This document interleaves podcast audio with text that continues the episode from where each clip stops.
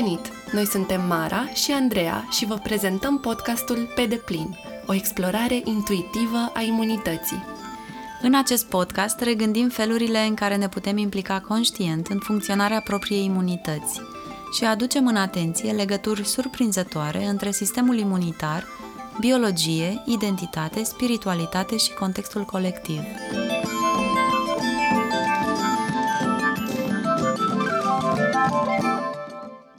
Salutări!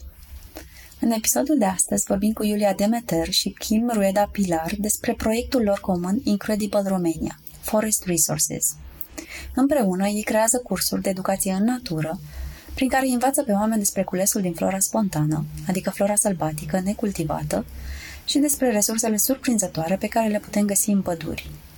Astăzi vorbim cu ei despre cum totul este interconectat și despre cum imunitatea este strâns legată de tot ceea ce este în jurul nostru. Salutare! Suntem aici cu Iulia și Kim. Vă mulțumim tare mult pentru participare. Cu drag! Um, ne-ar plăcea tare mult să începem cu povestea voastră. Suntem curioase cum ați ajuns să faceți ceea ce faceți, um, cam cum arată viața voastră trăită în apropiere de natură. Cam așa. Salut! În primul rând, vă mulțumim și noi pentru invitație. Uh, eu sunt Iulia. Și eu sunt Kim. Cred că ne-au recunoscut după voce, da, totuși. Da, da, da. Eu am mai multă voce de Kim decât de Iulia. Ne-am cunoscut în urmă cu câțiva ani, undeva la 4 sau 5 ani, și ne-am, ne-am cunoscut în condiții destul de ciudate.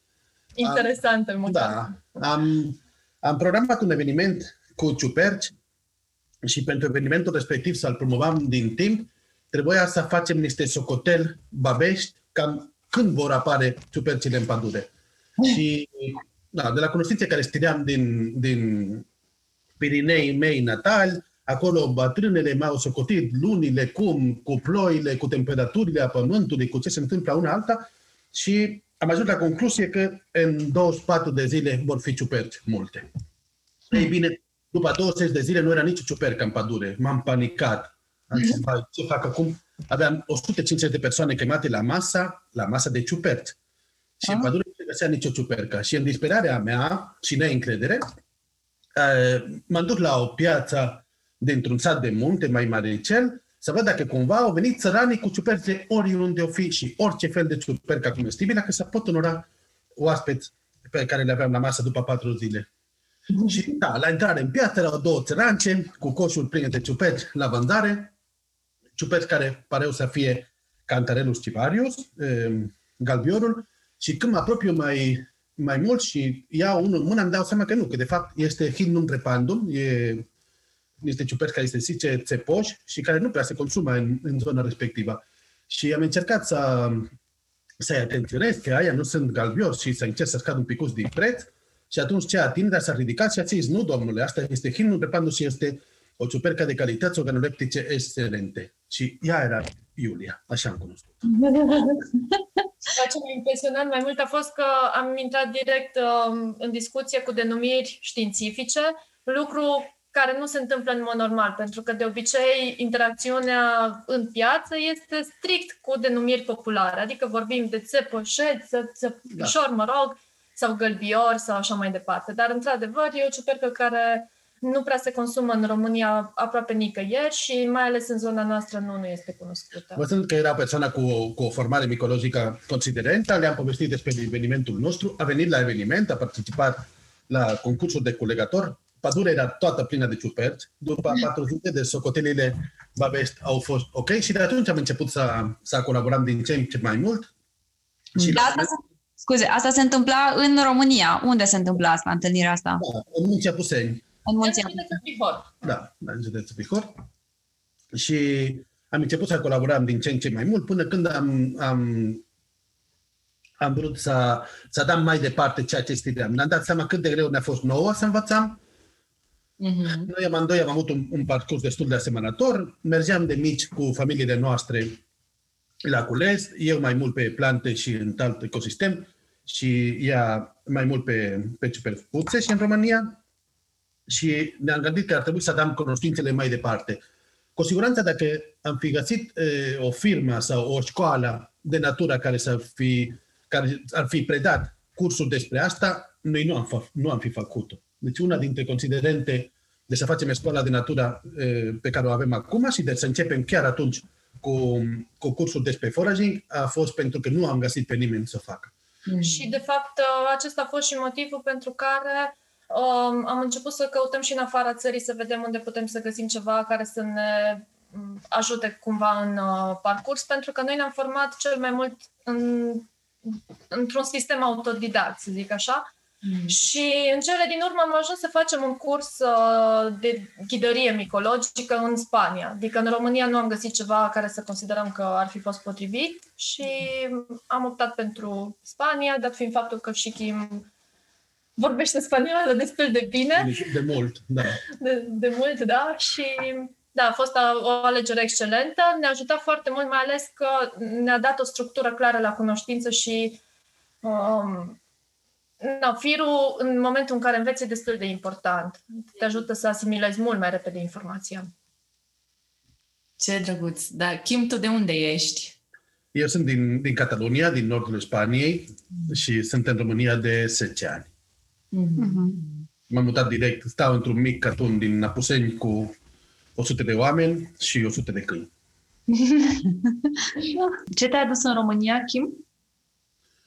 Ce mi-a adus în România e ceea ce aduce pe orice străin în altă țară. E o intenție de a avea o viață mai bună. Mhm, mhm. Întotdeauna plecam din motivul ăsta. Corect. Și nu întotdeauna motivul este banii, clar. Corect. Ce bine!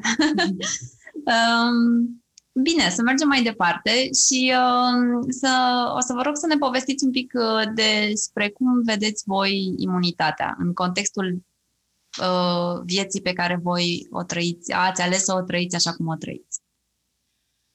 Pentru noi, imunitatea nu înseamnă ceva rupt din context. Adică nu ne putem referi doar la uh, imunitate ca um, a trata o de- deosebit sau special pe ea însăși, ci mai degrabă vedem totul ca uh, fiind interconectat. Adică orice acțiune a noastră, orice uh, formă de alimentație conduce la uh, o imunitate care să fie ridicată. că Despre asta Considerăm că imunitatea este o consecință al unei sănătăți echilibrate. Uh-huh. Mhm. Și considerăm că e legat de tot. E ca și cum am încercat să abstragem somnul din sănătatea noastră sau nu, orice, oricare dintre componente. din componentele. ne? Tot un trup sănătos face că toate sistemele să funcționeze corespunzător și între ei intră și partea cu imunitatea. Mhm, mhm. Super, asta este și ideea noastră, de la asta am pornit.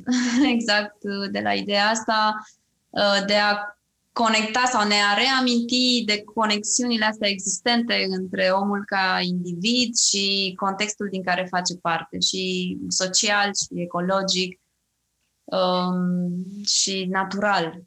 Revenirea la, la natură.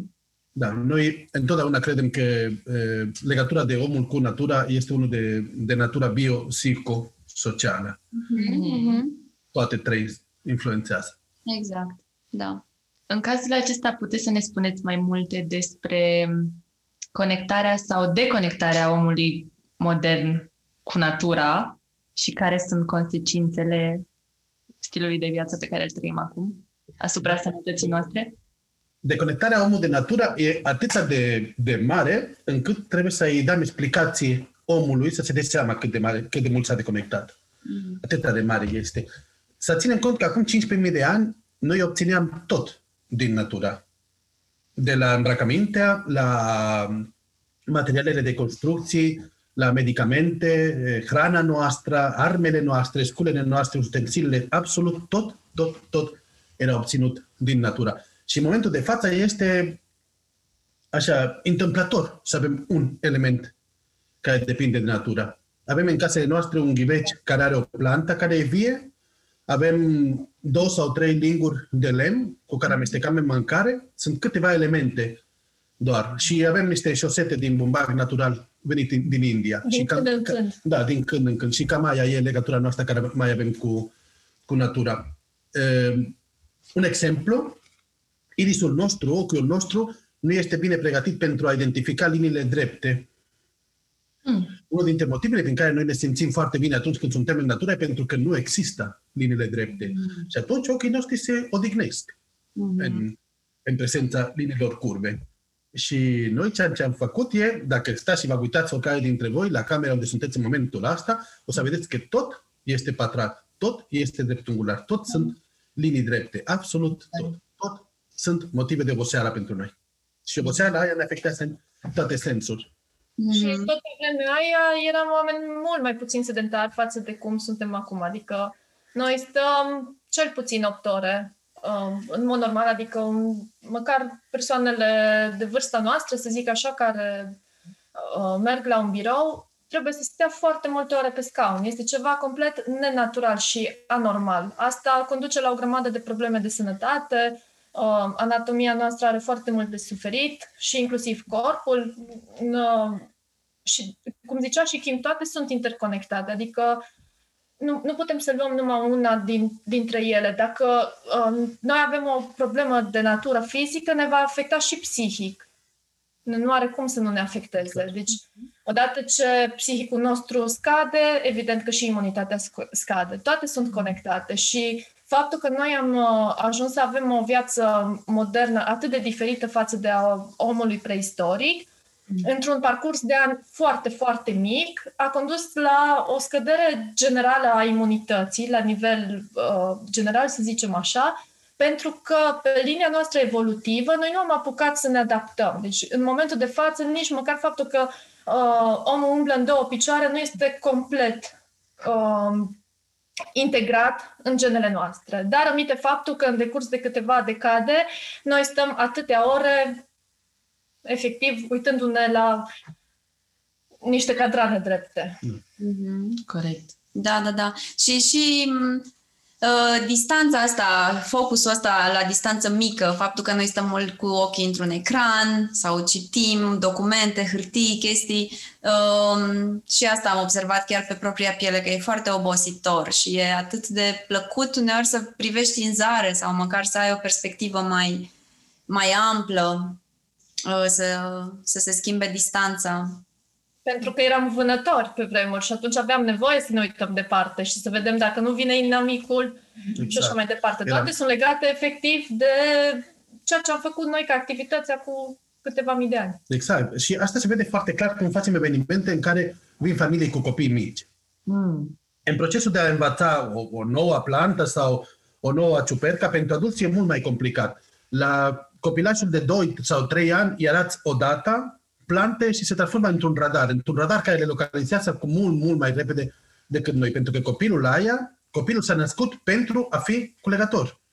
Nu are alte skill-uri. Noi, pe parcursul vieții noastre, învățam, ne forțam să facem alte lucruri, dar copilul aia care abia umbla, singurul lucru care știe să facă bine și pentru ceea ce este pregătit, e pentru a culege. Și se vede clar, de- când, când le vezi direct pe ei funcționând în natură, vezi că e complet altceva. Ei corectează pe părinți. Nu, nu vezi că fructele aia nu e cel care am, ca, am căutat noi. Aia e greșit. Asta e cel bun. Asta seamănă exact cu aia care ne-au arătat.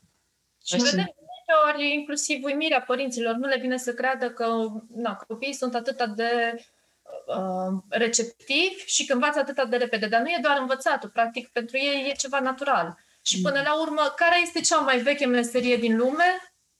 Ei, cea mai veche meserie este culesul, pentru că noi așa am supraviețuit. Culesul din flora spontană. de la 140.000 de ani, când am început uh, traseul nostru ca persoane, ca om, oameni ca atare, am trăit din asta, doar din, din culesul. Și până acum, acum 200 de ani, cantitatea de, de elemente din flora spontană care se consumau de media în Europa din Est era de 197 de plante și ciuperci per an. Deci e destul de mare Mhm. ce se, Da. ce se În prezent, per total, în România se consumă de obicei o medie de șapte produse din flora spontană. Wow. Da. Ceea ce înseamnă cu 190 mai puțin, deci un procent foarte, foarte mic. Da. Să ținem cont că e, asta nu a dus doar la o, la o săracire din punct de vedere nutrițional. În fiecare plantă sau în fiecare ciupercuță sau sâmbure sau fructe, noi obțineam anumite lucruri. Fiecare dintre elementele respective a avut și anumite compuși medicinali Mhm. pe care noi le ingeream nevoit, dar care totuși făceau procesul de a ajuta ficatul, de a ne ajuta e, părul sau e, unghiile sau melanina sau care cum. Știi? Noi, prin reducerea elementelor din, din flora spontană pe care le consumam, am și pierdut toate tratamentele alea. Practic, diversitatea a condus să avem o viață echilibrată. Adică, chiar fără ca omul uh, anterior, generațiilor noastre, să cunoască cu exactitate ce compuși chimici se află în plantele sau ciupercile respective, el uh, obținea o dietă destul de echilibrată doar prin diversificare. Faptul că avea mai multe plante sau mai multe ciuperci pe care le folosea în dietă conducea să fie totul echilibrat. Pentru că oricum, orice exces poate să conducă la un dezechilibru și atunci, um, uite, ăsta e și un lucru foarte bun uh, legat de sezonalitatea lucrurilor. Adică, pe parcursul unui an, avem plante pe care le putem culege în stadii diferite sau uh, m, doar unele plante în anumite sezoane. Pen- O plantă, de exemplu, ca să, mă, să explic puțin mai bine, poate fi con, uh, consumată din primăvară până în toamnă pe diferite părți. Odată îi consumăm ungurii, după aia florile, după aia rodul și așa mai departe. Și atunci fiecare dintre ele are diversi compuși chimici. Și Corect. faptul că noi alternăm lucrurile astea pe parcursul unui an conduce și la um, a avea mai multe m, no, mai mulți nutrienți, să zic, sau mai multe uh, mai mulți compuși chimici care efectiv să conducă la um, uh, o dietă anuală echilibrată. Corect. Mhm. Deci și corpul trece prin faze diferite și sigur primăvara are anumite nevoi, vara alte nevoi. Exact. Exact, exact. Da, vedem, de exemplu, e, inclusiv exemple de, de animale din pădure care sunt 100% carnivori și consumă anumite plante doar într-un moment anume al anului pentru a se trata cu anumite compuși. Vedem um, Allium mursinum, leurda. Mhm. Leurda tot se cheamă e, usturoiul ursului sau usturoiul bur- Sălbatic. bursucului, depinde de ce țară. De ce? Pentru că toate animalele din pădure fug la leurda, precum apare. Și aia inc- include ursul sau lupii sau e, pisici sălbatici, animale care nu consumă niciodată vegetale, dar fug la leurda pentru a se trata, pentru a face un, un, un proces de, de, de curățare din punct de vedere e, renal e, după, după trecerea iernei. Și aia ne include și pe noi. Și noi avem nevoie de usturoiul respectiv în, în primăvară. După cum zicea Kim, um, și bursucul și ursul se detoxifiază pe parcursul a câtorva zile. Două, trei zile, poate câteva mai mult. Noi, eventual, putem să extindem asta la câteva săptămâni. Dar nu putem să avem uh, atât de mult extins cât ar fi un an de zile, pentru că asta ar uh, conduce la dezechilibre în uh, corpul nostru. Leurda nu are doar proprietăți nutriționale excelente sau uh, faptul că ne ajută pe o anumită porțiune de vreme să ne detoxifiem, nu e neapărat ceva benefic pe o perioadă lungă de timp, pentru că uh, poate să producă și anumite uh, alterări în corpul uman, uh, cum ar fi lichefierea sângelui, adică um, ajunge să aibă o densitate mai uh, uh, mică, mai slabă și asta la persoanele cu anumite probleme medicale poate să fie destul de mm, urât, dar mai ales la cardiaci, de exemplu. Adică dacă deja o medicație pe zona respectivă poate să influențeze foarte mult și să conducă la lucruri care să nu fie ok. Sau uh, femeile însărcinate nu pot să consume leurdă în perioada mm, sarcinii și pentru ele, dar chiar și pentru făt, pentru că poate să dea un gust neplăcut laptelui. Are și și, atunci, are și un efect antibiotic și antibacterian care poate să ajungă să ne afecteze foarte grav flora intestinală dacă, îl- dacă o consumăm tot timpul și într-o cantitate mare. Mhm. Exact.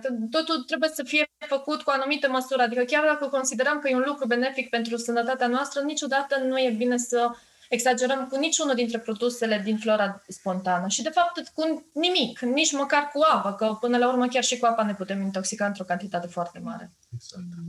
Deci important este să respectăm inteligența naturii, care știe de ce crește leurda într-o anumită perioadă limitată de timp a anului și noi să respectăm, de fapt, semnul pe care ne transmite și limbajul naturii, corect? Exact. Este vorba și de, de, de echilibru. Deci, e, cum zicea Iulia, și apa în cantitate mare poate să fie. Și dacă găsim un fruct sau o frunză ca și leurda, care poate să fie în cantități uriașe, aia nu înseamnă că noi o putem consuma în cantități uriașe. E vorba de echilibru, să avem o dietă cât de diversificată.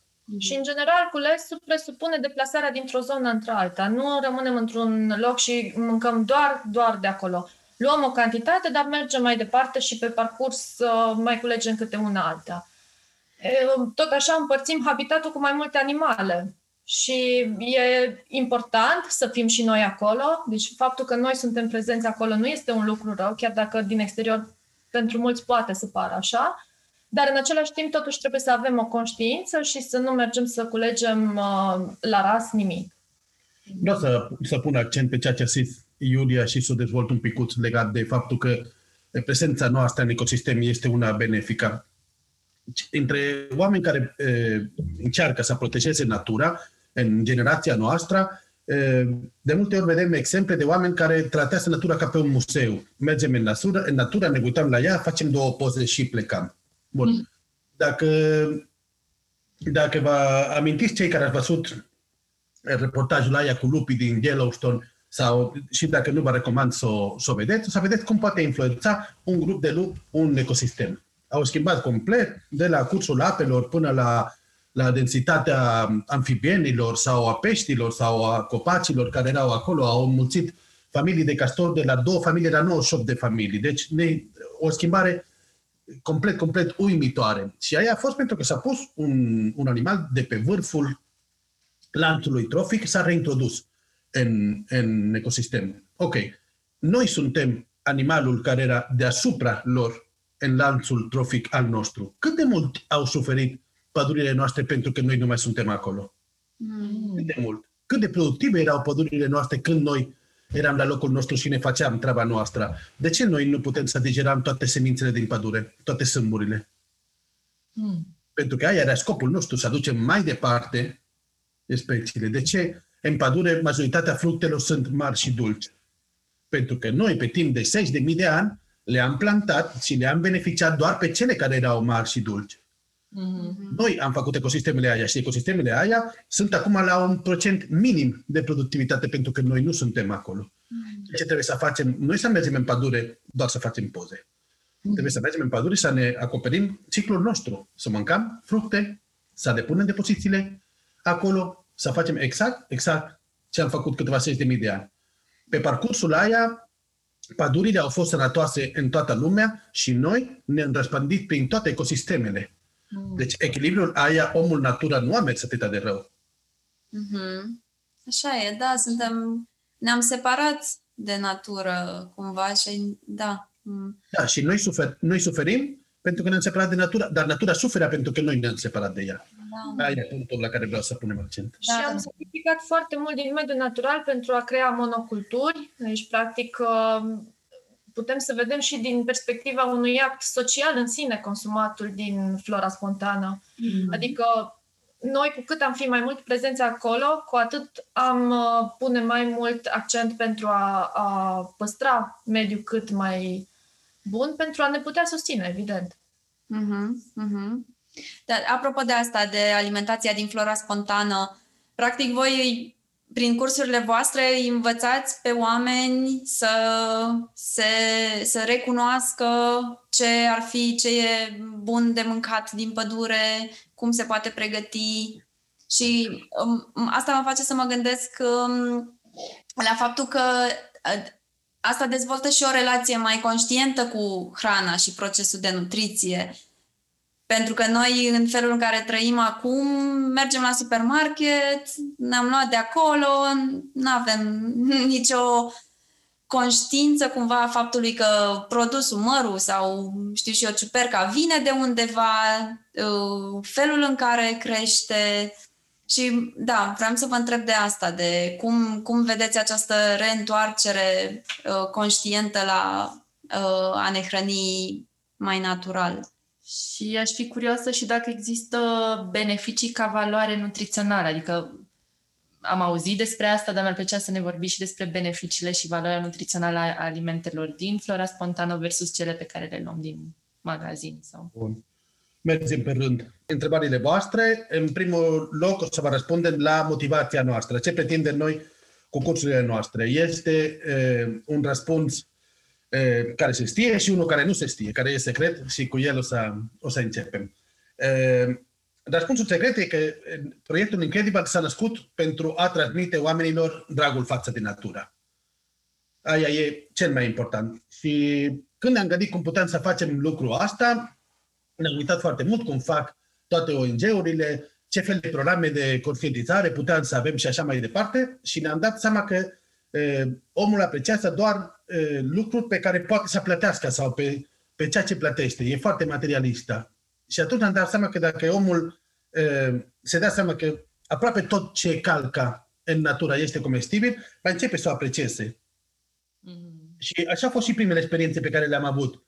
Aduceam oamenii în pădure care veneau pregătiți cu cuțitul deschis, acolo să taie tot ce mișca și dintr-o dată începeau să, să le fie frică să calce, nu mai știau cum. Când ajungeam la ciuperca aia cautata, le era frică să taie. Mă aduc aminte un, un domn care după ce am găsit arminarea melea, o tufa plină de grebe, el că era atât de hotărât, le-a fost frica să nu cumva să fie o ciupercuță mică acolo și să o rănească. Și atunci s-a pus în genunchi să vadă cum le taie, cum le pune, chiar simțea o emoție. S-a dat seama că ciupercuța aia mică era foarte important să supraviețuiască, că era să luam doar pe cele mai mature. No, aia era scopul.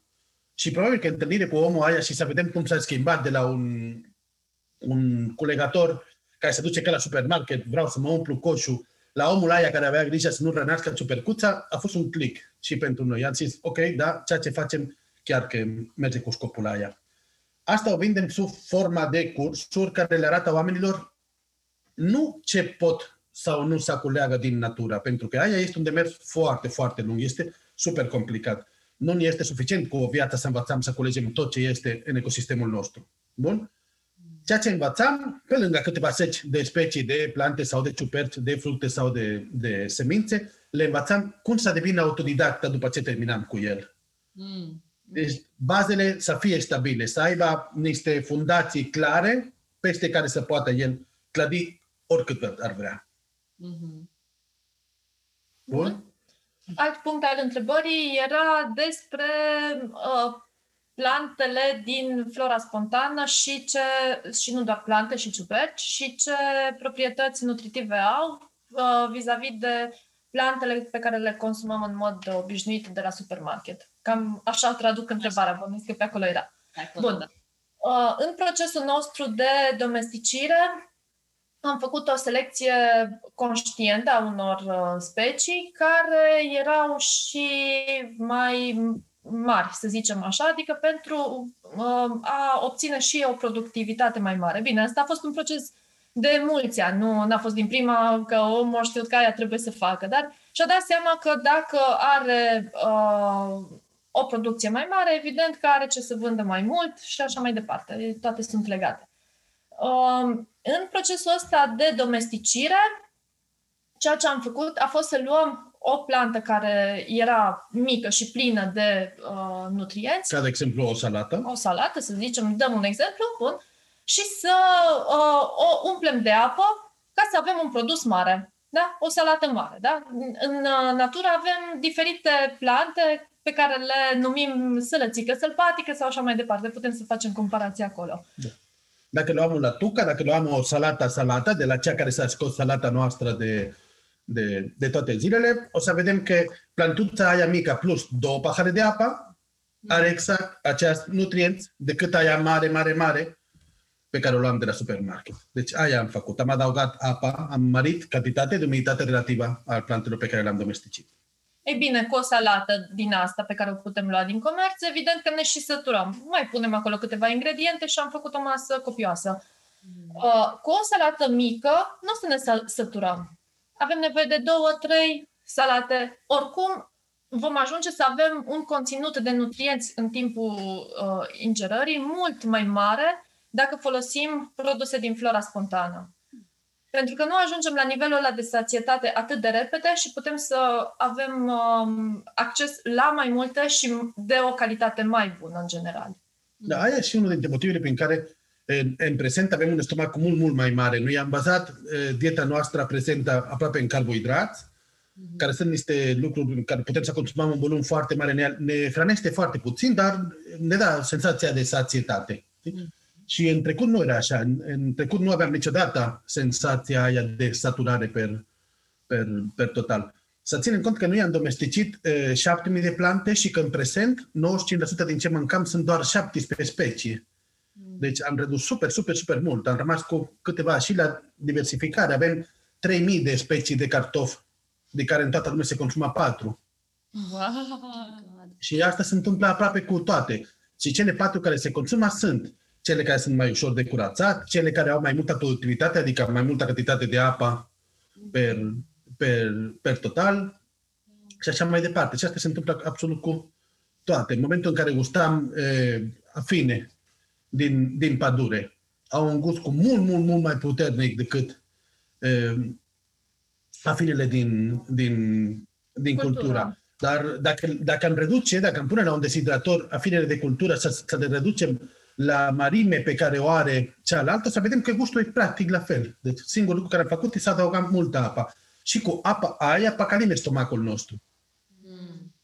Hmm. Dar prin asta, întorsul la a mânca din flora spontană devine oarecum problematic în zilele noastre, pentru că în momentul de față noi am infantilizat foarte mult uh, orientarea gustului nostru. Adică pentru noi e ceva foarte plăcut să mâncăm niște cartofi prăjiți sau piept de pui, lucruri care nu au nu știu cât de mult gust, e ceva destul de neutru, plăcut, dar neutru.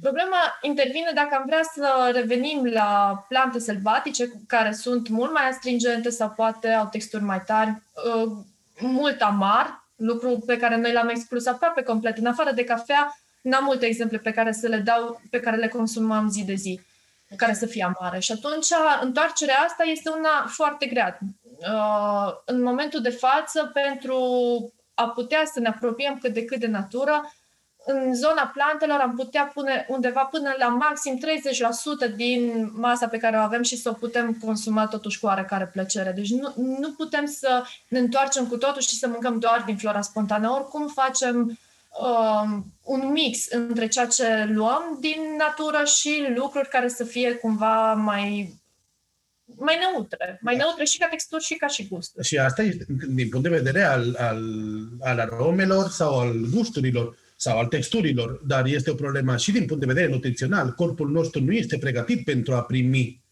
o asemenea cantitate de nutrienți dintr-o dată. Deci dacă noi am încercat din elemente din flora spontană să mâncăm porții de 600 de grame cum mâncam din, din, din agricultura convențională, eh, ar fi, ne-ar face rău, cu siguranță. Deci nu suntem pregătiți. Trecerea înapoi de la, de la consumul de, de elemente infantilizate sau domesticite la, la elementele naturale trebuie să fie foarte încet și să avem mare grijă. Pe lângă asta trebuie să avem e, eh, în vedere că elementele din flora spontană ne poate provoca alergie exact la fel ca și cei din agricultură. Nu putem să considerăm că pentru că este natural, nu poate să ne facă rău. Oricare dintre noi putem să avem alergia la piersica, la capșuni sau la crevet. Mm-hmm. Și exact la fel, putem să avem alergie la leurda, la amanita ruberscens sau la orice fel de, de planta. Bun? Mm. Deci, mm. să ținem cont de asta. Orice element vom lua din flora spontană, vom începe cu o cantitate mică pentru a ne reobișnui înapoi la ce zicea Iulia. Gusturi amare, texturi care sunt tari, prea acide, prea iud sau așa mai departe, dar și corpul nostru să vedem dacă răspunde ok sau nu la alimentul respectiv. Și aș mai completa uh, ceva din ce a spus Kim, că mi-a trezit așa un pic. Uh, s-a exprimat Eu chiar și el, da, dar uh, chiar și el s-a exprimat așa, uh, ăsta fiind un lucru pe care îl vedem efectiv uh, în fiecare moment la marea uh, parte din populație care nu are tangenții neapărat cu partea de floră spontană. Și anume, a făcut referiri clare la câteva plante. Um, mă rog, nu, tu ai spus la Manita Rubescens, ai, ai spus uh, exact, dar în general oamenii se referă la ciuperci. Deci avem o tendință de a separa fiecare plantă și a pune ciupercile într-o categorie. Lucru care nu e deloc așa. Adică cum avem fiecare uh, plantă um, separat și ne referim la ea separat, tot așa se întâmplă cu ciupercile. Nu putem vorbi despre ciuperci la modul general. Avem o ciupercă anume, mm-hmm. care poate să ne, ne dea un, un anumit număr de uh, nutrienți sau să ne provoace alergii de anumite tipuri. Chiar și alergiile sau intoxicațiile sunt de multe tipuri. Nu e vorba de intoxicație cu ciuperci. Avem câteva uh, forme de a ne intoxica cu ciupercile. Asta ne duce la punctul următor, care mi se pare că e foarte interesant și e legat de cum am învățat de la părinții noștri sau de la bunicii noștri sau cum au învățat și ei să culeagă din, din flora spontană. Cum? Cum Și- am învățat? Din păcate, singura formă care aveau ei pentru a învăța era prin proba și eroare. Da. E, E legat de, de felul de intoxicație de care, de care ziceai tu. Ei e, considerau că singura intoxicație posibilă este cea gastrointestinală. Mănânc din planta respectivă, dacă nu mă doare burtica, înseamnă că planta este ok. Și la fel și cu, și cu ciupercile. Bun? Și asta nu e. Cred că erau totuși două. Mă doare burtica și mor. Da, mă doare burtica și mor, da.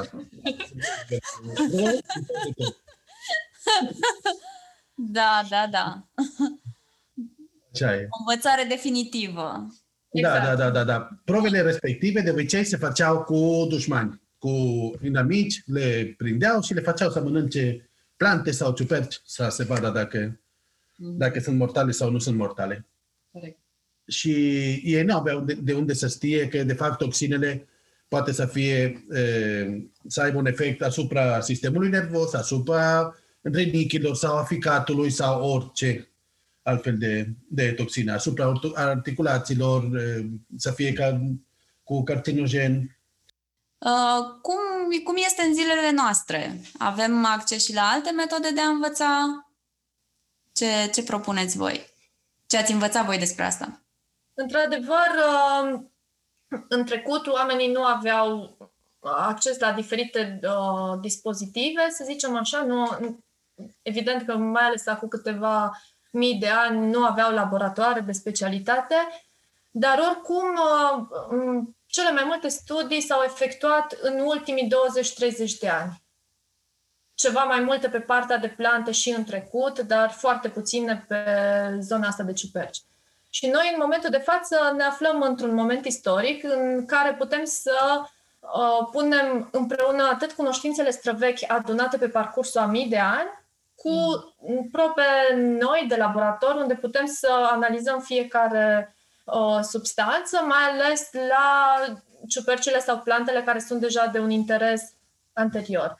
Uh, micologia sau studiul ciupercilor este una dintre mm, științele cele mai lăsate în urmă, deși aș îndrăzni să spun că este cea mai lăsată în urmă, și e atât de complexă ca orice alt domeniu științific, încât uh, în orice moment oamenii de știință pot să afle ceva nou, pentru că se studiază uh, din ce în ce mai mult, dar în orice moment uh, pot să ajungă la diferite lucruri. Și tot așa, în ultimii ani s-a descoperit că, de fapt, multe dintre plantele sau ciupercile pe care le consumam anterior, fără să ne creeze probleme directe de tipul acesta gastrointestinal, adică să avem niște dureri de burtă sau uh, vomă și eventual diaree, um, pe lângă acestea, de fapt, sunt și alte forme de intoxicare care nu se văd efectiv uh, la o primă ingestie și atunci Mm. s-a descoperit că poate să ne cauzeze a- anumite probleme,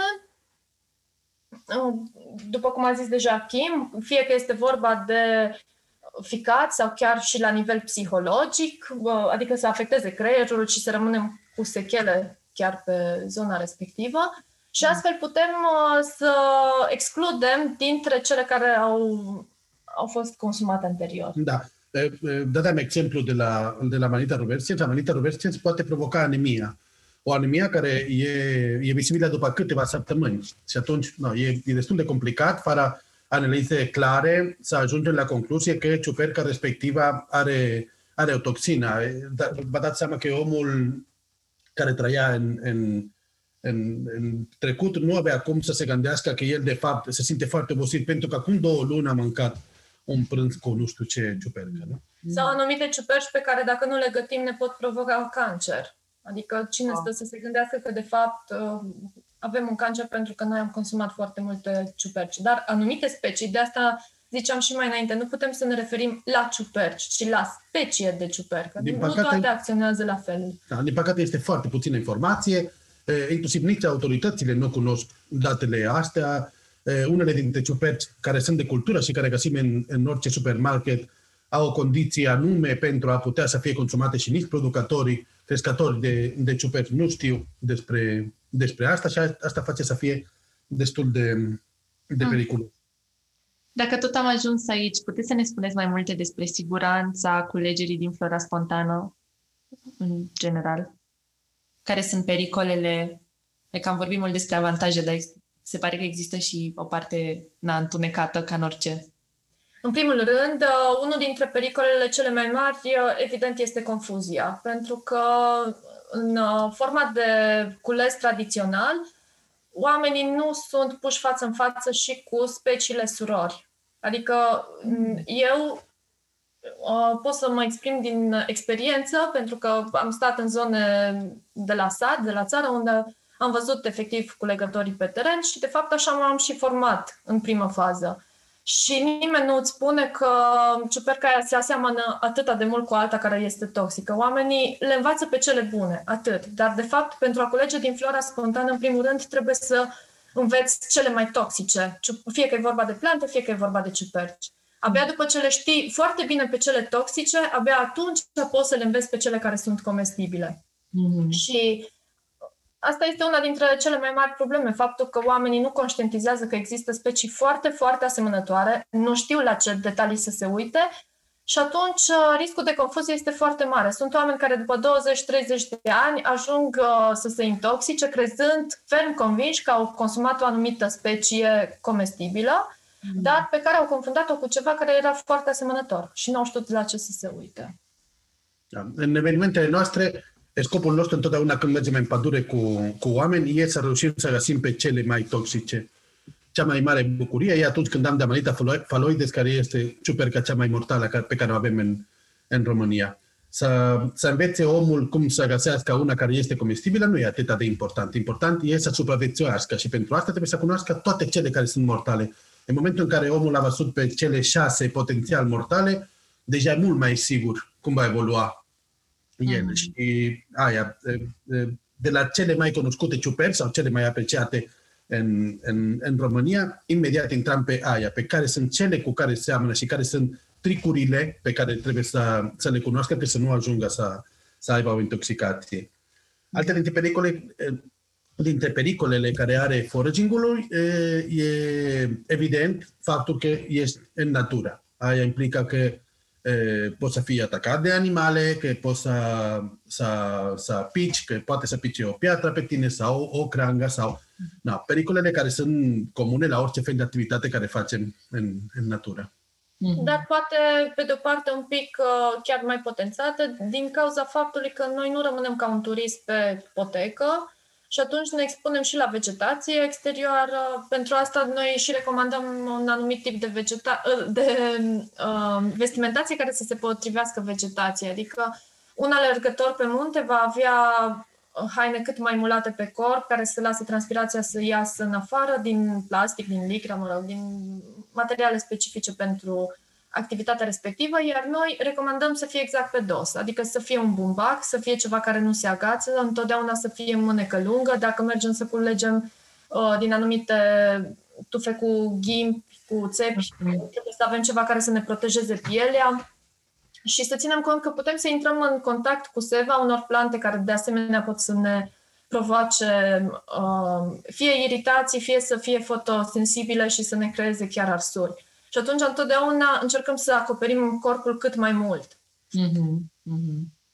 E- Inclusiv echi- echipamentul pe care îl are un culegător se alege diferit față de a unui montaniar în mod normal.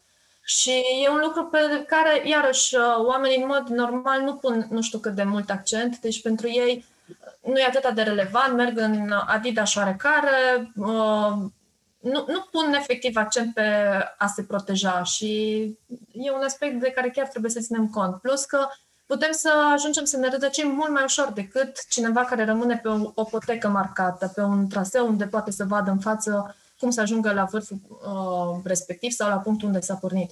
Noi, devind de la o cărare, de la o potecă, putem să ajungem în afara marcajelor și mai ales când vezi ceva în față care îți atrage atenția și poate poți să culegi, ești ispitit efectiv să mergi mai departe și să te îndepărtezi încă atât de mult încât să te rătăcești. Deci riscul de rătăcire este mai mare.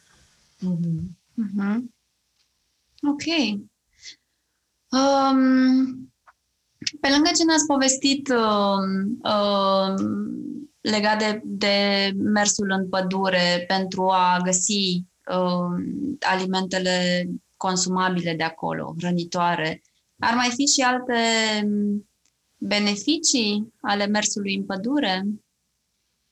Sunt mai multe. Este un, un beneficiu care e foarte evident doar din cauza mersului. Deci, copacii care sunt în, în pădure au, au o formă de a se apara de fungi și de licheni, care e exudarea unor, unor uleiuri esențiale pe care noi le putem respira și să le integrăm. Uleiurile esențiale respective, fitoncidele, sunt unii care fac imediat e, tensiunea noastră cardiacă să meargă un pic mai încet și să crească foarte mult sistemul imunitar.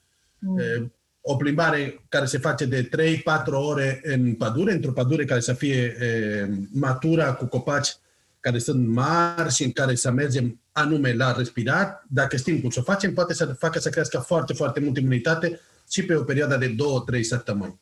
Mm, wow! Deci, asta e unul dintre beneficiile care doar din plimbare, fără asta e, facem activitate anume. E, alta dintre activitățile e faptul că atunci când suntem sub efectul fitoncidelor, noi, în loc de să folosim atâta partea frontală al creierului, folosim partea parietală. Și atunci, de la logica, trecem la simțuri. Nu ați simțit niciodată că e, sandvițul aia de omleta, când îl mănânce pădure, e mai bun? Da, da. da. Nu e mai bun. Nu e mai bun. E exact acea sandwich. Doar că noi îl percepem altfel. Mm-hmm. Și îl percepem într-un mod în care ne e mult mai plăcut. Aia face că starea noastră per total, sănătatea noastră psihologică, să se întărească foarte tare. De aia, mersul în pădure și pentru orice activitate, nu doar pentru foraging, are efectul aia și, de, și obositor pentru noi, dormim mai bine noapte, dar și relaxant, suntem mult mai calmi pentru că am fost acolo. Noi întotdeauna um, avem tendința de a crede că aia e pentru că ne-am mișcat. Dar dacă ne mișcăm prin oraș, nu avem senzația aia. Deci nu e mișcarea. E faptul că noi obținem fitoncidele. Fitoncidele respective le obținem doar în păduri și atunci când pădurile sunt e, bătrâne, mature, cum am, cum am zis. Când ne plimbăm prin topajiște, avem alte beneficii, dar nu avem beneficiile aia directe din cauza uleiurilor. Mm, fascinant. Alte Da, beneficii, De asta nu auzit. da, e, când suntem în, în natură, formele pe care le facem, asta da clar cu foraging, faptul că trebuie să fim foarte atenți, face mintea noastră să primească foarte, foarte multe e, e, foarte multe e, experiențe care îl face să fie mai deștept. Bun? Mai treaz, cumva. Trebuie să identificăm culorile, trebuie să identificăm formele, trebuie să identificăm umbre și aia e o, o, o, Antrenare. o antrenare al creierului care după aia ne este de folos pentru orice sarcină vrem să facem în viața noastră de zi cu zi. Mm. Da, ne, ne trezește cumva, suntem mai alerți, Exact. mai prezenți, așa. Mhm. Da, acum îmi vine să mă duc în, pă- în pădure la plimbare. Acolo ar trebui să faci. Aia e casa ta. Da, aia ar trebui să fie casa mea. Mi-ar plăcea foarte mult. La tine acasă e dor de tine. Oh, Ce da, frumos. ce frumos. Da. Cum am zis înainte, pădurea suferă pentru că nu suntem acolo. Mhm. Ei nu o duc bine și influențează tot ce se întâmplă acolo. Da.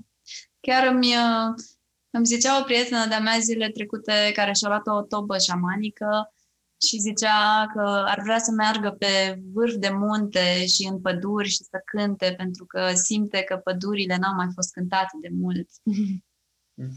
Și mi s-a părut foarte, foarte frumos să ai și Per- Adică faptul că avea și perspectiva asta la altă, acum cum uh, suferă și natura din, Lipsa noastră. din lipsa noastră, nu doar noi din lipsa ei. Pare că m, mersul în pădure pentru foraging sau nu doar, dar aș include foraging-ul pentru că e cumva subiectul discuției noastre, poate fi și o formă de a obține un soi de autonomie față de propria noastră stare de sănătate, de automedicație. Așa. În... A- Aș, aș spune chiar autonomie față de tot. Exact. Nu, Putem, nu doar în- putem să luăm ca pe un concept e, social sau politic sau economic. Corect. În momentul de față, aproape toată mâncarea noastră este produsă de 10 corporații, Mm-hmm. pentru care hrănirea noastră este e, o resursă economică. Corect. Da. No. Să ne gândim ce se poate întâmpla în ziua în care să nu fim rentabili. Mhm. Corect. Suntem, suntem singur animal care a pierdut capacitatea de a se hrăni Așa singur. e. Da, Așa. da, I-am sunt total transformat dependenți. Pe toți în bebeluși prematuri. Mm. Dar avem nevoie să fim hrăniți și îngrijit, îngrijiți de alții. Mhm. Și să nu fie vorba doar de corporații, să nu fim atât de extremiști pe partea asta, dar oricând poate să se întâmple un război civil, că doar nu e departe, sunt țări în jurul nostru care nu de mult au trecut prin asta sau trec chiar în momentul de față, o Da. criză economică, uh, să se devalorizeze foarte mult și să nu ne mai permitem să cumpărăm lucruri. Și sunt câteva exemple în care oamenii s-au reîntors uh, la culesul din flora spontană tocmai ca urmare a unei situații extreme. Grecia, de curând a început, uh, nu a fost de mult criza economică acolo, și de, de atunci au început să crească foarte mult pe partea asta de cunoștințe, din nou, să le redobândească, să se reorienteze spre ele. Și asta se întâmplă în câteva țări. Nici nu are rost să dau nume, pentru că, practic, se întâmplă oriunde uh, există o situație de genul acesta, mai ales în Orientul Mijlociu sau chiar și la noi în Europa. Păi să vedem ce s-a întâmplat în fosta Iugoslavia. În fosta Iugoslavia, o țară atât de mică cu un război civil, cum venea o armată, omorea animalele și dădea foc culturilor. Veneau ceilalți și făceau la fel. Practic, acolo supraviețuitorii au supraviețuit pentru că e, populația era, era e, predominant rurală și stireau să culeagă din flora spontană. Practic, a fost singura scapare a lor. Altfel n-ar fi putut să, să scape. Da. Și avem cumva e, obligația morală, cred că, să facem lucrul asta. Și Am pentru zis că- copiii noștri, adică da, și am pentru zis că- generațiile care vin. Noi să sperăm că nu vom avea nimic neplăcut, că asta ne dorim toți, să nu se întâmple nimic grav. Uh, și totuși stăm într-o, într-o țară unde în momentul de față nu avem probleme politice de Da. uh, genul pe care l-am ex- exemplificat anterior, dar oricând o situație economică neplăcută poate să apară fără să stăm uh, foarte mult să ne gândim. Chiar și ceea ce se întâmplă acum cu virusul acesta, până la urmă. E tot o situație de criză. Primăvara trecută um, am ajuns să mergem la supermarketuri și să vedem cum scade foarte mult cantitatea de mâncare pe care o putem obține din, din supermarket. Au trecut în zona noastră, au fost luni în care nu s-a mai găsit faină, nu s-a mai găsit drojdie, nu s-a mai găsit... No, și ca norocul a fost doar așa, o falsă alarmă, imediat în două, trei luni s-a, s-a rezolvat. Ce s-ar întâmpla dacă ar fi uh, ceva mai complicat și care să nu se poată rezolva? Nu? Da, ar stârni doar panică, ceea ce s-a și întâmplat. Și da, tocmai. Da, dar pentru unele țări chiar se întâmplă, se întâmplă azi. Deci nu e ceva care Da. s-a întâmplat doar acum 10 ani sau în uh, al doilea război mondial sau când a fi fost. Sunt țări în care asta se întâmplă chiar astăzi. Așa e. Da. Hm? Vrei să mai spui ceva, E, Kim? Da, doar aia, asta a provocat și la nivelul mondial să fie o, o renaștere al interesului pentru elementele din, din flora spontană. Omul cumva, e, până la un moment dat, până înainte de criza de 2008, a avut încredere că e, oricum tot va fi bine și vom obține tot ce avem nevoie și de atunci în, încoace cumva omul începe să-și piardă încrederea respectivă și începe să creadă, cum ne zice istoria, că lucrul poate să meargă și prost. Mhm. Că lucrul ar putea să nu meargă atât de bine. Practic, acum trăim o, o anomalie istorică de 30-40 de ani fără foamete, fără secete, fără război, fără boli foarte nasoale care omoară un procent din populație mare. E, e ceva rar. Mhm. În, în istorie. În istorie, da, e ceva destul de atipic. E evident că condițiile noastre sunt diferite, avem o uh, alta igiene, avem diplomație, avem anumite lucruri și aia a făcut să stea tot un pic mai estompat. Dar oricând poate să, să vină, nu mai vorbim de, de probleme care putem să avem de, de caracter climatic, uh, nu Da, știu, da, da. jet stream care trece deasupra uh, emisferului nord s-a schimbat și de atunci clima noastră merge cum merge și or, Fluctuant. da, oricând poate veni o, o secetă. Toate elementele care sunt din agricultura sau toate elementele care sunt din zootehnie au fost dezvoltate pe baza că tot va fi ok. Mhm. Corect. Noi vom avea cartofi dacă 5 luni sunt ploi și temperaturi între asta și asta. De Noi, asta se seamănă la o anumită dată, Exact. sau mă rog, într-o anumită perioadă. De aia se tund uh, copaci în anumite perioade, pentru că Da. se cunoaște foarte bine când se poate, când e benefic, că, cât timp are uh, o plantă să se dezvolte de-a lungul anului și să ajungă la productivitate și așa mai departe. Da. Sunt lucruri cercetate, dar pe standarde destul de clare. Da, și care se bazează pe un climat foarte, foarte stabil. Climat pe care nu îl mai avem. Oricine are o casuță în care are câteva pom fructiferi, să-mi zică câte, câți pom nu au mai avut fructe, eh, câți ani nu au mai fost fructe în ultimele 10 ani. De câte ori au cules prunele sau merele sau perele în ultimele 10 ani. Și aia era ceva care nu se întâmpla în trecut. Nu erau secetele astea, nu erau înghețuri eh, târzii. Uitați-vă, acum avem o iarnă fără iarnă. Așa e. Multe dintre semințele care vor răsări sau care ar trebui să răsară în primăvara asta au nevoie de un proces de scarificare încât să fie congelate în, în pământ o lună jumate, două luni. No, Ele nu o să răsară anul asta și poate să se prăjească cu seceta din vara. Agricultura din ce în ce e mai compromisă. În schimb, lucrurile din foră spontană eh, sunt pregătite pentru a se da drum oricum ar fi. Hmm. Leurda tot o să apară, ea tot o să răsară. Dacă nu e în martie, va fi în mai și dacă nu, o să fie, o să nebunească și o să fie și în primăvară și în toamnă. Dar ea o să răsară, sigur, o să fie. Și aia ne oferă un mare avantaj. E, ele trebuie să, să trăiască în concurență cu multe alte specii. Mm. Pentru asta sunt pregătite să, să scoată fructul cât de repede. Vedem evoluție de la orice plantă e, sălbatică și e mult mai rapidă și mult mai forțată decât cele din agricultură. Nu pune baza pe a să facă un fruct super mare și să-l umfle, să-l umfle, să-l umfle. Nu, nu. Important e să ajungă să-l, să-l facă matur și să-i dea drum să poată supraviețui ca specie. Evident că și populațiile de anumite plante sau ciuperci suferă modificări. Da, asta putem să observăm când mergem în pădure. Uh, Totuși, re- totuși, rezistența lor generală este una mult mai mare și putem să avem certitudinea că ceva tot o să întâlnim și în pădure și care ne poate uh, ajuta, chiar dacă în agricultură nu mai este funcțional sau nu am avea producție. Da, tot le găsim, într-adevăr începem să găsim, e, să fim destul de pierduți cu temporalitatea. De exemplu, ultimul eveniment care am făcut înainte de, de, de pandemia a fost în 6 decembrie și a fost un specific pe ciuperci varatice.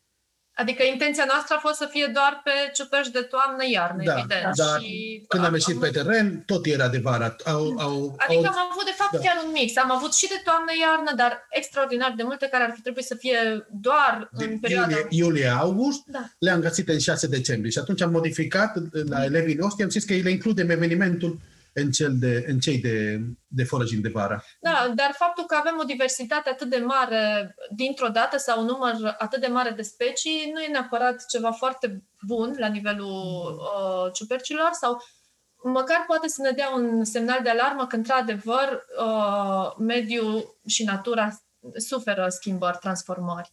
În, în mod normal, nu ar trebui să existe atât de multe și asta înseamnă că ele uh, se agită, se, se Sunt speriați și se tem că nu vor putea fructifica mai încolo. Și atunci și produc vor foarte să- mult dintr-o da, dată. Produc multe, scot multă cantitate de fructe, multă cantitate de, de corpuri fructifer, încât să depună cât de multe semințe, cât de multe spori pe ce o fi. Deci Mm. ei deja ne arată cumva că nu e ok. Una dintre schimbările pe care, pe care o, o Sau că vedem, e diferit, măcar. Da, da. Adică, una dintre cercetările de, de lucruri pe care am văzut-o în, în, în ultima perioadă e că încep să apară ciuperci care nu aparțin României. Începe Da, să știu apară că câte o ciupercuță mediterana, Wow! da, începe să apară câte o ciupercuță care e din America, care nu e din... Da, dar acum din zona găsesc, exact, euroasiatică. găsesc uh, condițiile propice pentru a se dezvolta și atunci se întâmplă să uh, întâlnim anumite ciuperci care nu existau în mod normal în România. Le cunoaștem din literatură și suntem surprinși că am dat de ele aici.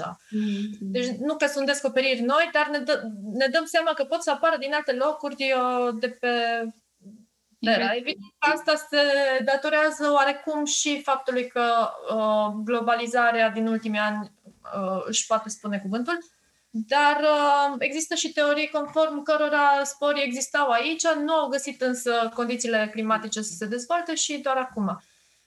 Nu e neapărat un lucru atât de extrem, pentru că adevărul este că nici noi nu știm exact ce se va întâmpla, dar când vorbim despre schimbări climatice, nu ne referim la încălzire globală. De fapt, asta nu este corect. Sunt într-adevăr schimbări climatice care pot să apară total diferit. Dacă într-o parte a globului uh, se face într-adevăr mai cald, în altă parte a globului poate să fie mult mai frig decât în mod normal. Deci mm. e o schimbare și nu știm exact unde merge și cât merge, dar într-adevăr le putem simți foarte bine. Singurul lucru care este foarte clar e că va fi o perioadă ale extremelor, că toate fenomenele atmosferice sau climatice pe care o să le avem o să fie extreme. Uh, Și la intensitate și la durată. Cam atât. Și care este legătura cu partea de imunitate? Ei bine, dacă stăm în natură și încercăm să mergem să-i prindem firul, până la urmă și asta ar trebui să fie benefic pentru noi. Adică cu cât suntem mai conectați cu natura, cu atâta și șansele noastre sunt mai mari.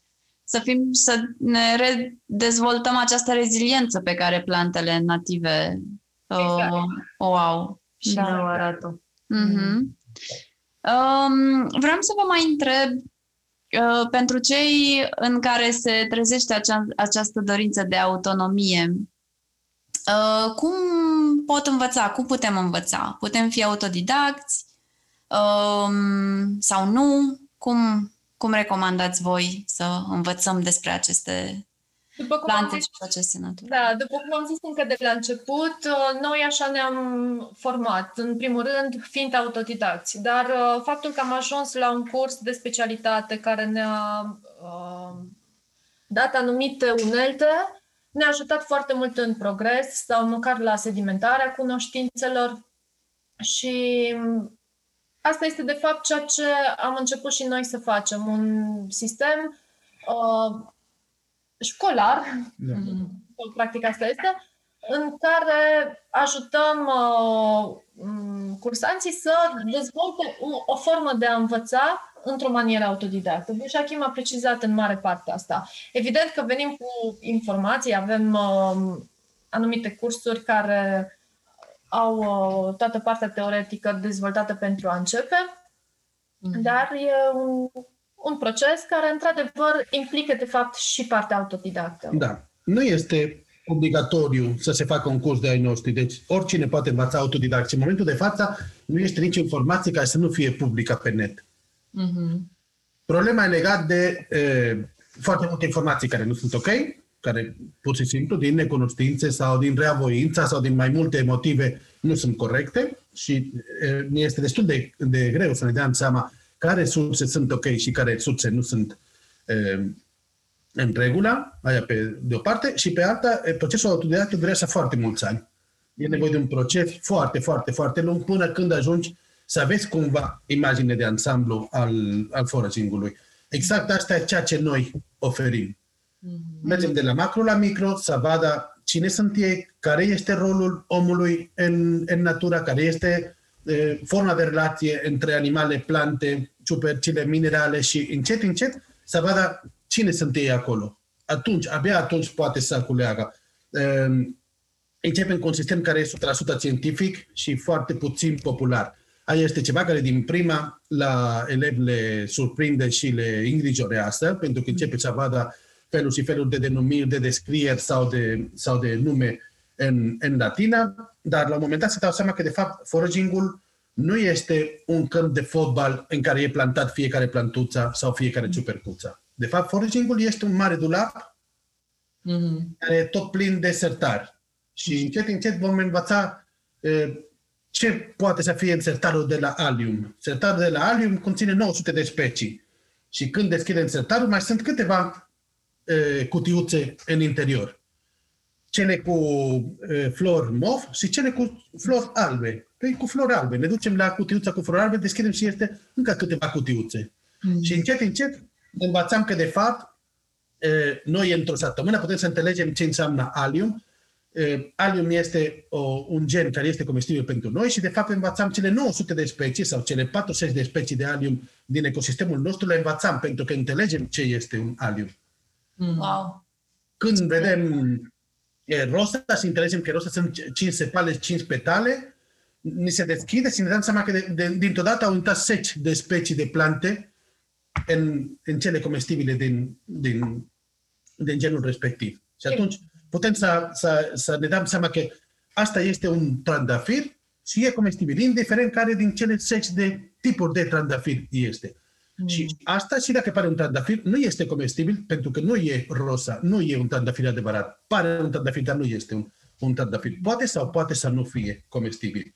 Aia ne ajută să înțelegem tot de la mare la mic, nu de la mic. Vedem că maceșul se mănâncă, maceșul seamănă cu un trandafir, se cheamă rosa canina, adică, da, e rosa câinelui și atunci câte rose trebuie să învățăm până să dăm seama că, de fapt, bă, asta, rosa asta și cu rosa asta sunt asemănătoare. Nu, o luam de la mare la mic. Mergem de la familii, la genuri, la specii. Doar că învățarea asta a 900 de specii sau a 40 câte ar fi în ecosistemul nostru, evident că nu se face peste noapte și nici nu e cazul să le învățăm pe toate. În momentul de față avem avantajul să avem foarte multe ghiduri și asta este o practică absolut normală, să fii cu ghidul în spate și întotdeauna uh, să verifici caracteristicile respective, dar tu deja știi înspre ce să te orientezi. Ți-e mult mai ușor să știi în ce zonă să te duci, la ce pagini poți să cauți mm-hmm. informațiile respective. Noi suntem în continuu cu câteva cărți de specialitate, adică ghiduri, fie că e vorba de parte de ciuperci sau de plante, chiar și după o viață, practic, nu ajungem să, să le cunoaștem pe toate. E o, de o diversitate atât de mare încât nu putem să ajungem. Deci, să vorbim doar despre ciuperci, sunt undeva estimate la nivel mondial a fi um, 5 uh, milioane de ciuperci. 5 Bine, milioane, dar da. uh, nu, nu toate dezvoltă corpuri fructifere, unele sunt doar în copaci, în fine, numărul este impresionant. Și s-ar fi descoperit în momentul de față abia undeva la 10%, deci avem 90% de specii care nu sunt nici măcar descoperite. Apoi cum să le învățăm dacă nu sunt descoperite? Oricum, uh, media, sau de fapt nu media, recordul pentru numărul de specii învățate vreodată de persoane care și-au dedicat viața la aia e undeva până în 20 de mii. Deci, mai avem un pic. Da, da, da. Tipică, nu avem nevoie să învățăm atâta. Cumva avem nevoie de să învățăm suficient încât să acoperim nevoile noastre. Sau să învățăm su- suficient încât să cunoaștem cât de mult din ecosistemul în care noi trăim, în care noi stăm de, de obicei. Nu ne este de folos să, să știm toate 900 de specii de... Evident, de- dacă, de e, da, dacă e cineva de specialitate și își dedică timpul la asta, e normal să aibă cunoștințe cât mai vaste acolo. Una dintre lucruri care reușim cu elevii noștri e să piardă uh, graba culegatorului. La început, scopul lor, când intră la curs, e să umple coșul cât de repede. Și cum decurg primele săptămâni, vezi că nu se mai grăbesc atât să umple coșul. Pentru ei devine mai important să ajungă să identifice. Începe să culeagă anumite lucruri, doar că să le ducă acasă, să le facă poze, să le caute pe net, să le pună pe grupuri de specialitate, să discute cu alți elevi sau cu noi despre el. Ajunge să fie mai important să înțeleagă ce este ciupercuța aia decât să umple coșul cu ceva care e comestibil. Și aia este demersul cel corect. E super important că la început ei să aibă practică, să practice cât de mult, cât de mult la cules și la, și la identificare. E mult mai important decât să o Decât să pună, consume. decât să o consumă. Niciunul dintre noi nu, nu ne depinde viața de asta. Niciunul dintre noi nu avem nevoie de cele 200 de grame de, de ciuperci de la tocana aia. Putem să mâncăm altceva și între timp să învățăm bine să o facem cu siguranță. Pentru că aia este cel mai important. Un culegător care învață greșit de la familia, de la cine o fi și care consumă ceva care le, care le speria, care le intoxică, se pierde ca și culegător. Omul aia nu mai are încredere să intre în pădure. Și aia e primul lucru care noi încercam să-l evităm. La întâlnirile noastre sau la cursurile noastre, primul lucru care facem este să-i speriam. Îi arătam ciupercile toxice, ce fel de toxine, ce fel de simptome, cât de clar posibil ce poate să ai provoace. De acolo încolo se speria tot și atunci poate să înceapă să învețe așa cum se cuvine. Pentru că, până la urmă, nu e de joacă. E foarte important. Așa e. Am reușit să nu se intoxice încă niciunul dintre elevii noștri și avem undeva la 500 de elevi pe... Wow! Super! Wow! Super felicitări! Da, deci funcționează strategia asta. da. Um, unde vă găsiți cei care vor să participe la cursurile voastre?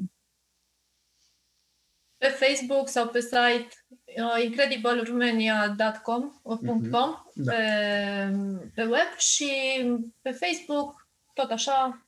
Avem și un grup în care oamenii pot să intre și să pună întrebări. Avem și o pagină de Facebook. Ceea ce facem noi e, deja nu este doar resumat e, foraging-ului, deja de, de multă vreme e de, pe, pe reziliența și atunci avem și cursuri cu grădinărit ecologic, avem cursul cu vopsit natural, cu pigment din, din flora spontană, acum pregătim cursuri despre food forest, e, pregătim cursuri despre împletit cu, cu tesuturi naturale care luam tot din pădure și așa mai departe. Ceea ce încercam e să recuperăm cât de repede, cât de multe dintre, dintre cunoștințele care, care se stireau și tot așa să căutam și noi lucruri care s-au descoperit. La vopsit, de exemplu, eh, România era cunoscută ca și țara din Europa care avea cele mai frumoase cu, culori. Româncele erau cele mai renumite pentru că cunoșteau foarte, foarte bine mesteșugul. Și dacă căutam eh, prin bibliotecile pe în care am căutat în arhiva despre cărțile despre vopsit, avem cărți din la 1800 și ceva, 1900, care sunt foarte detalia- detaliate pe asta. În schimb, în prezent, România nu mai știe că se poate vopsi cu, cu plante sau cu fructe sau cu orice pentru a obține culori super, super frumos. Industria eh, tinturilor deja este cea mai contaminantă din lume, peste industria motorurilor. Mm. Da. Eh, Noi, în cursul respectiv, nu am adunat doar cunoștințele din România, am căutat eh, tehnici de vopsit din, din Japonia sau din Sud America sau de oriunde în lume care să le putem aplica la plantele care, da, sunt toate autohtone și din, și din floră spontană. Și asta vrem să facem cu cât de multe lucruri putem. Mhm. Ce bine sună. Sună minunat. Chiar faceți o treabă grozavă. Cineva trebuia să o facă. Corect. Mulțumim că faceți asta. Da. Chiar vă mulțumim că faceți asta la noi în țară. Mulțumit că dați mai departe. Încurajăm pe toată lumea, indiferent că, că vine sau nu la evenimente sau se scrie sau nu la cursuri, să ia în serios ceea ce, ce i-am zis, să înțeleagă că este o responsabilitate atât Mm. pentru ei cât și pentru copiii lor, să le învețe să se descurce singuri în viață. Punem mult accent pe să știe copiii noștri să facă foarte multe lucruri și am uitat de cel mai important. Omul de bază are nevoie să mănânce, să se îmbrece și să-și facă un adăpost. Și Corect. aia ar trebui să învățăm la toți copiii noștri, să o poată să facă și când noi o să lipsim de pe lumea asta. Corect. Mhm. Da. Fabulos. Super! Mulțumim din tot sufletul. A fost o conversație inspirat, inspirantă. Da. Acum vreau și în pădure și la cursuri. Da. Pe la cursuri în pădure. La cursuri în pădure. Acum, până acum toate cursurile au fost și cu practice în, în pădure. Acum, din cauza COVID-ului, a trebuit să le oprim câteva luni. Mhm. O să reluăm pe cum... Dar aveți, uh, aveți câteva variante online, nu așa? Da, toate cursurile au o variantă online și în vara, când se vor deschide evenimentele, vor fi doar pentru cursanți, pentru că numărul de cursanți crește tot mai mult, tot mai mult, tot mai mult și atunci vom resuma e, doar evenimentele pentru cursanți, pentru cei care Mhm. deja să fie la cursuri. Mhm. Ok. Mulțumim!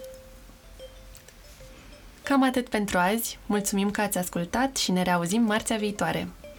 Abonați-vă la newsletter, găsiți link în notițele episodului pentru a face asta.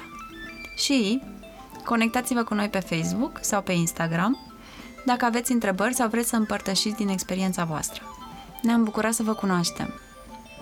Trimiteți acest episod unui prieten sau lăsați un review, pentru că în felul acesta puteți să susțineți munca noastră. Pe curând!